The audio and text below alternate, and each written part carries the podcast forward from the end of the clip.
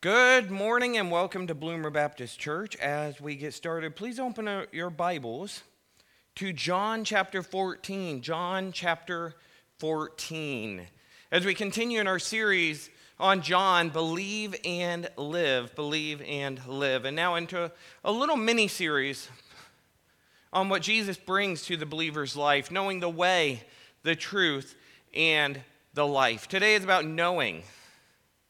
Through Jesus, we know. Do you know Jesus? Next week will be about love. Do you love Jesus? And the following week, is planned to be Do you serve Jesus? Please open once again to John chapter 14 in your copy of God's Word, which is truth, which is hope, which is life. Thank you for joining us today. Today we're talking about the power of knowing somebody, and I mean to really know somebody. You see, it's one thing to know about another person, but it's a whole different thing to actually know a person. So, a mutually beneficial and encouraging relationship. Allow me to give you a quick example. One might say they know their spouse, and in saying this, we would assume that it is not just a shallow knowledge, but a deep, profound knowledge of one which and one of which comes out of a mutually beneficial and encouraging relationship. It's a relationship with great sacrificial love, passion, respect, and time spent investing in the relationship. And because of the time spent in this relationship, I could share that I know what my wife likes in her coffee what might she eat for breakfast and when? I could share how I know her pains and joys of life. I could share how I know what she might enjoy to do on a date, a road trip, or a vacation, and what she would not want to do. I could share where she wants to eat for dinner, what she likes to watch on TV, what types of books she likes to read, what type of blizzard she likes at Dairy Queen, and what to take out. I could share of her love language I could share how I try. I try at times to try to accomplish that love language. I could also share her desires of which she has for me or for our children or for friends. I could share what pleases her or displeases her. All this because I truly know her and not just about her. This all inside knowledge, for I am inside of this relationship. In a similar manner, it's one thing to know about Jesus, the facts and figures of his life. It's a whole different thing to have a deep and devoted relationship with Jesus, to have insider knowledge. A mutually beneficial and encouraging relationship takes time to develop and years to cultivate. That's the truth in our human relationships, and it's also truth for Jesus. But from the moment you follow him, the change starts to happen, and blessings come your way as well. With this change, we know not just about Jesus, but of Jesus. And we come to know a great truth. We know the way, the truth, and the life. For Jesus is the way, the truth, and the life. To know Jesus is to know life. Let me repeat that again. To know Jesus is to know life, true life. This is crucial for all of us to hear, to memorize, and to share. For what a great transition to talk to talking about what Jesus does. To know Jesus is to know life. But you must really know Jesus and not just about Jesus. For even the demons know about Jesus. Even the demons know about Jesus being the Son of God and about his deity. But they do not truly know Jesus. They do not truly believe him and follow after him and live in accordance to his ways. To know Jesus is to know life. This is true living too, not just shallow or superficial living. Let's go further. Let's go deeper. You see, if you know Jesus, the more you truly know Jesus, the more you know and understand the Father, the Spirit, and ultimately the kingdom of heaven. That's what we're talking about today. We're talking about knowing Jesus. We're about to read from John 14, a very familiar scripture, and in this, I hope you to grasp a new truth or deeper truth and an understanding. Hear this if you know Jesus, you know incredible truth about salvation, assurance in troubling times, God the Father, God the Spirit, and the ability to live an empowered life through all things. Let me repeat that once again. If you know Jesus, you know some incredible truth about salvation, about having assurance in troubling times, about knowing God the Father, God the Spirit, and about the ability to live an empowered life through all things. You see, to truly know Jesus is to truly know life. To truly know Jesus is to truly know life. But not just about life, but how to live and how to live well. To your God desired potential, one not of just living for today and yourself, but for eternity and all for God. To really know Jesus is to really know life. Let's get to the Bible and the main, the main teaching now. John chapter 14, verse 1 to 5. Jesus says this Do not let your hearts be troubled. You believe in God, believe also in me. In essence, he's saying, Have faith in me and God. My father's house has many rooms. Some translations use the word dwelling places or mansions or homes. I believe dwelling places to be one of the most accurate and great translations here. But I also agree with one commentator, pastor, who said mansions goes along with how greatly God blesses his people. It may not be physically mansions, but that's almost like what it will be like. We will have dwelling places with God in heaven, and it will be great. If that were not so, Jesus says, would I have told you that I am going there to prepare a place for you?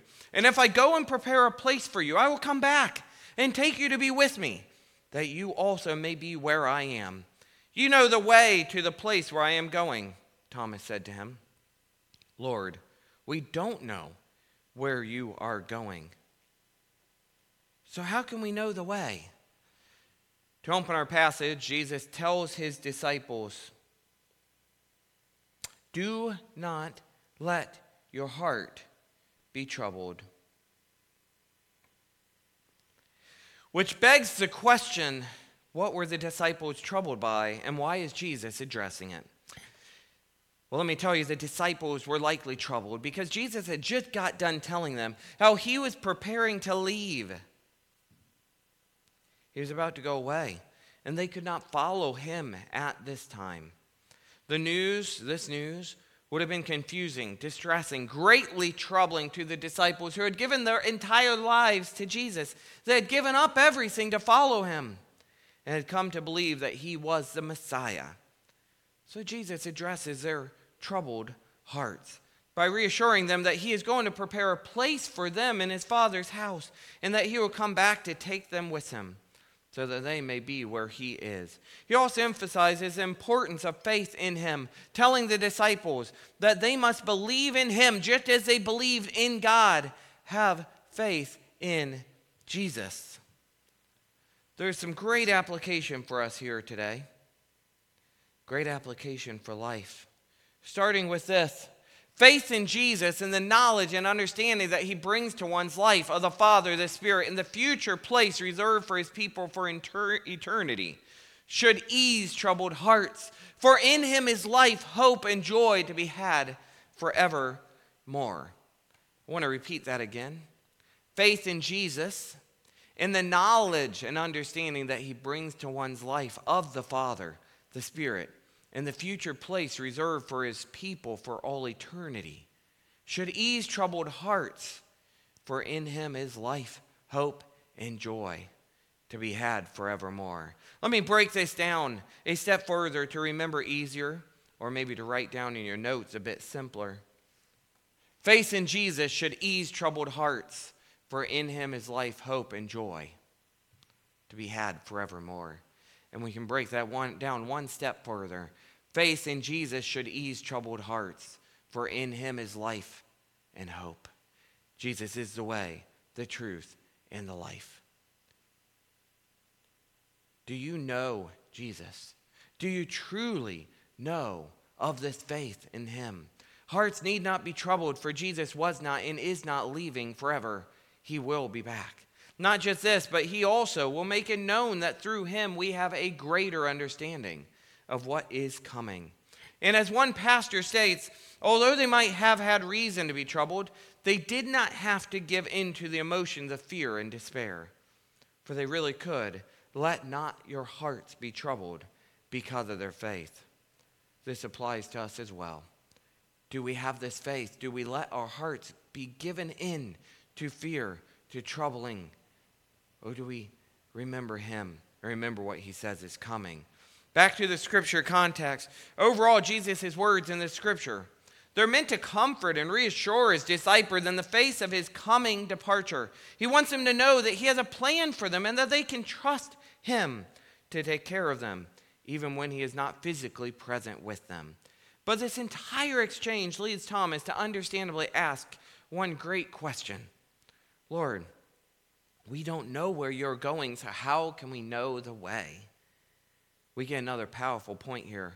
One doubting Thomas is about to hear. If you know Jesus, you know the way. If you know Jesus, you know the way. Jesus is the way, my friends, and don't you forget about it. He is the way. Jesus tells the disciples, his disciples, that he is the way, the truth, and the life. And that no one can come to the Father except through him. You see, often in this life, we try to put together a mixture of ingredients to try and come up the perfect cake, the perfect pie of life. But the only way to truly come up with what's designed for us to have is through Jesus. Jesus is the one ingredient that everyone leaves out, but the one ingredient that truly is the way to what we're meant to have. At this point, you would imagine that Thomas and the other disciples would begin to understand that knowing Jesus means to recognize that he is the only path to God and that all must follow him in order to have eternal life with him. But this truth was not just hard to grasp for them. This truth that Jesus is the only way to heaven continues to be difficult to grasp today. The world would love nothing more than to have a thousand different paths to eternal life, ones of ease, comfort, and personal choices. But we must remember and teach that only Jesus can lead us to true peace and salvation. Jesus is the way, the only way. Not Buddha, not Gouda, not anything else, Jesus. We must also remember that this isn't only Jesus' idea, but the Father's also. For Jesus tells the disciples that if they really know him, then they know the Father, for they are one. That's verse 7. At this, now Philip speaks up in verse 8, says, Lord, show us the Father, and that will be enough for us. You can almost hear frustration in Jesus' reply in verse 9 to 11, when verses 9 to 11, where Jesus answers, saying, Don't you know me? Philip, even after I've been among you such a long time, Anyone who has seen me has seen the Father. How can you say, Show us the Father? Don't you believe that I am in the Father and that the Father is in me? The words I say to you, I do not speak on my own authority. Rather, it is the Father living in me who's doing his work. Believe me when I say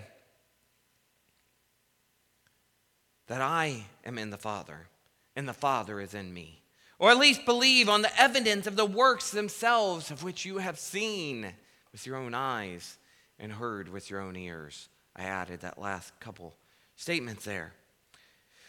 In this, we see another great point here Jesus reveals the Father. Jesus reveals the Father. It's hard to imagine that Jesus, who is gentle, lowly, kind, and compassionate, would get frustrated or even angry. But it sure seems that in this instance, he is at least baffled at Philip's request as Jesus replies, Don't you believe that I am in the Father and that the Father is in me? Through this interaction, we even learn that the words Jesus speaks comes from the Father's authority. You see, to know Jesus is to know the Father. Because through Jesus, we get to hear from the Father and see a glimpse of what he is like. To know Jesus is to know the Father. Because through Jesus, we get to hear him and see a glimpse of him. We get to see how he would respond to situations in life. We see the evidence of the connection through the works that Christ does the way he acts, the way he lives, the way he talks, the way he ministers. If you want to know what God the Father is like, look at Jesus. Look at Jesus, my friends. Knowing Jesus means understanding that he is the perfect representation of God on earth, and that by studying his life and teachings, we can come to know what the Father is like more deeply. Here's the thing in a world where people may have misconceptions about who God is or what he desires for us, we can look to Jesus as our great and worthy guide and example. That's why we study him. That's why we study the Word and his commandments, his examples of life and living. To know Jesus is to know the Father. The same love, compassion, mercy, and goodness we know in Jesus is in the Father. Exodus 34 re re I'm sorry, Exodus 34 shows us these same attributes in the Father. But please also know that the Father and Son and Spirit, although they share qualities and characteristics and rules, are still three. Three in one. As one commentator, actually, the Moody Bible commentary states, God the Father is completely revealed in Jesus the Son. But Jesus Christ, the Son of God, is distinct from the Father in terms of their respective personhood. But let's move forward. There's something else, something amazing and powerful about knowing Jesus, something which all of this comes to conclude here in verses 12 to 14. You see, Jesus empowers us. Jesus empowers us to live and to live with great power. If you know Jesus, you know empowered living. But do you truly know this? Have you grasped it? Let's read verses 12 to 14 now. Jesus says in verses 12 to 14, Very truly I tell you, whoever believes in me will do the works I have been doing. And they will do even greater things than these. Because I am going to the Father, and I will do whatever you ask in my name, so that the Father may be glorified in the Son. You may ask me for anything in my name, and I will do it. I will do it. The question is here, and this is away from my notes. Jesus says, Whoever believes in me will do the works I've been doing. Are you carrying on the work of Jesus? And then, secondly, it says, You may ask for anything in my name, and I will do it. Are you asking in the name of Christ? Are you doing it? And you're doing what he would be doing. This is also arguably one of the more interesting and potentially confusing passages in all of Scripture. For Jesus tells his disciples that they will do even greater works than he did.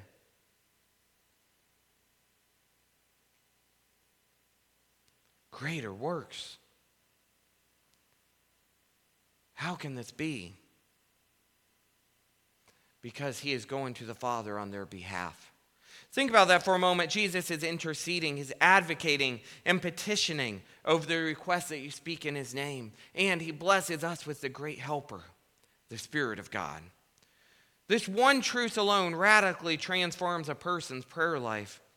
In response to this passage, Pastor Tony Evans once said, The power of prayer is not in the words we say or the formula we follow, but in the one to whom we pray, it is God who answers prayer, not our eloquence or our effort. When we approach Him with faith and trust, seeking His will and His glory, He will move on our behalf in ways that are beyond our imagination.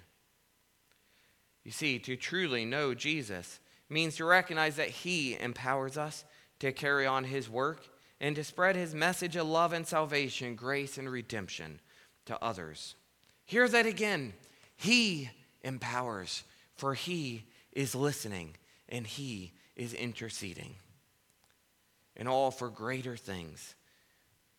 Jesus knew that whereas he kept the message in an isolated area, his disciples would spread it to nations. Thousands would be added to the church through the disciples of Christ. You see, it's not about who is more powerful, it's about the greatness that would, be, that would come through Christ and his power to his disciples. But listen up. We are disciples of Christ. We are disciples of His. And in a world where there is much darkness and despair, in a world where there is much darkness and despair, we can be a light to others through our faith in Jesus and our actions of love and service.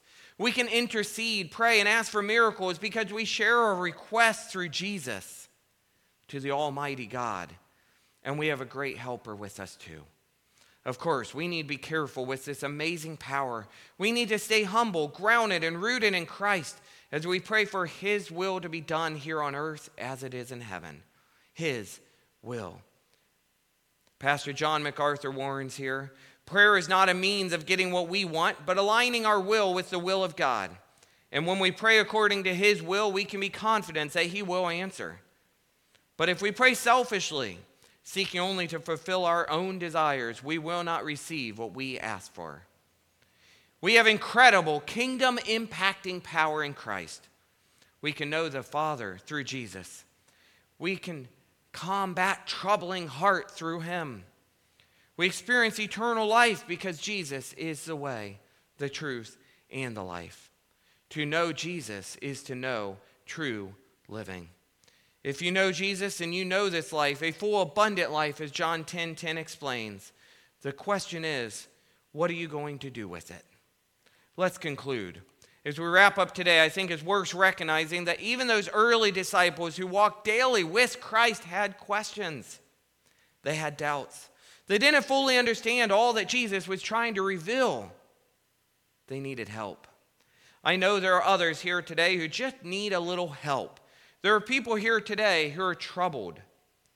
Let's remember Jesus' opening words today. Do not let your hearts be troubled. Why? Because he is taking care of eternity on our behalf, on my behalf, on your behalf, on the behalf of his church. We need not worry or be controlled, given into the emotions of fear or despair. For Jesus is working, and he is working on our behalf to bring about God's glory, his plan, and his kingdom. We truly can say with confidence that we need not be troubled, and instead, rejoice. Rejoice, for he is the way, the only way. Jesus, he knows the Father, and they are one. And because we know Christ, we also know the Father. Through Jesus, knowing him, and not just about him, we are going to do even greater things than he did because he's interceding on our behalf and through us. You see, there is great power in knowing Jesus, but truly know him. Don't just know about him, and then do not be troubled. Through knowing Jesus, we have a promise that He is working. He has a room, He has a place to dwell prepared for you in the heavens. It's there awaiting your arrival and Jesus is coming back. So, with this in mind, I think the call today is to rejoice and truly live. Live abundantly because you know Jesus. Let me repeat that as our challenge as we are about to close. Rejoice and truly live. Live abundantly. You know Jesus. You know Jesus. To add to this call, share the love and gospel of Christ with everyone you can. Model your life after Christ with the empowering of God like living he shows and provides for us. Remember, eternity is just around the, the corner. Jesus is preparing a dwelling place for you. Finally, one last remembrance. If you really know Jesus, then you really know life. Do not be troubled, focus on him and focus on the life that you have in Him. Rejoice and live, my friends. Let's pray and close in song. Jesus, we thank you for knowing you is knowing life. Thank you for showing us the way to life, truth, and happiness, joy forevermore in your dwelling place. Thank you for you are the way. Knowing you is knowing truth. Knowing you is knowing the way. Knowing you is knowing the Father. Knowing you is knowing power. Help me live in this knowledge and to do much for you and for your glory with my life. May you be glorified in all things. And we all close in prayer with the mighty word saying, Amen. let it be done. We're closing song now with How Great Thou Art.